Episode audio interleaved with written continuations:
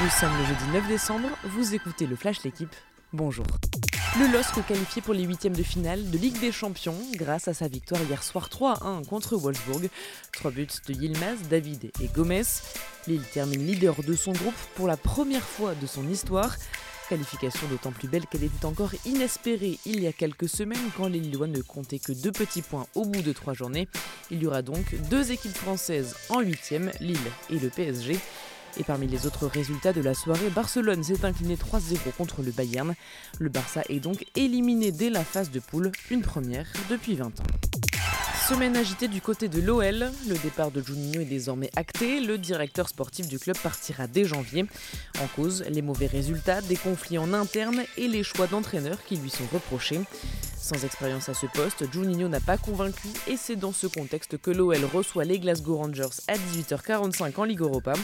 Rencontre sans grands enjeux puisque Lyon est déjà qualifié pour les huitièmes de finale. Pareil pour Monaco contre les Autrichiens de Grasse. Enfin, l'OM, déjà éliminé, reçoit le Lokomotiv Moscou. Les sanctions sont tombées concernant le match entre Lyon et Marseille. La rencontre avait été interrompue le 21 novembre après des incidents. Dimitri Payet avait été touché par un jet de bouteille venant des tribunes.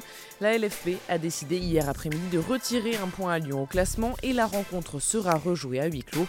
Colère de Jacques Cardos, directeur de la communication de l'OM, une honte pour le football français selon ses mots. De son côté, l'OL se réserve le droit de faire appel.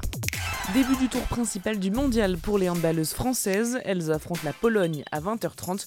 Pour l'instant, les championnes olympiques sont sur un sans faute. Elles ont terminé le tour préliminaire invaincu. En cas de victoire ce soir et samedi contre la Serbie, les Bleus se qualifieraient déjà pour les quarts de finale. Merci d'avoir écouté le Flash l'équipe. Bonne journée.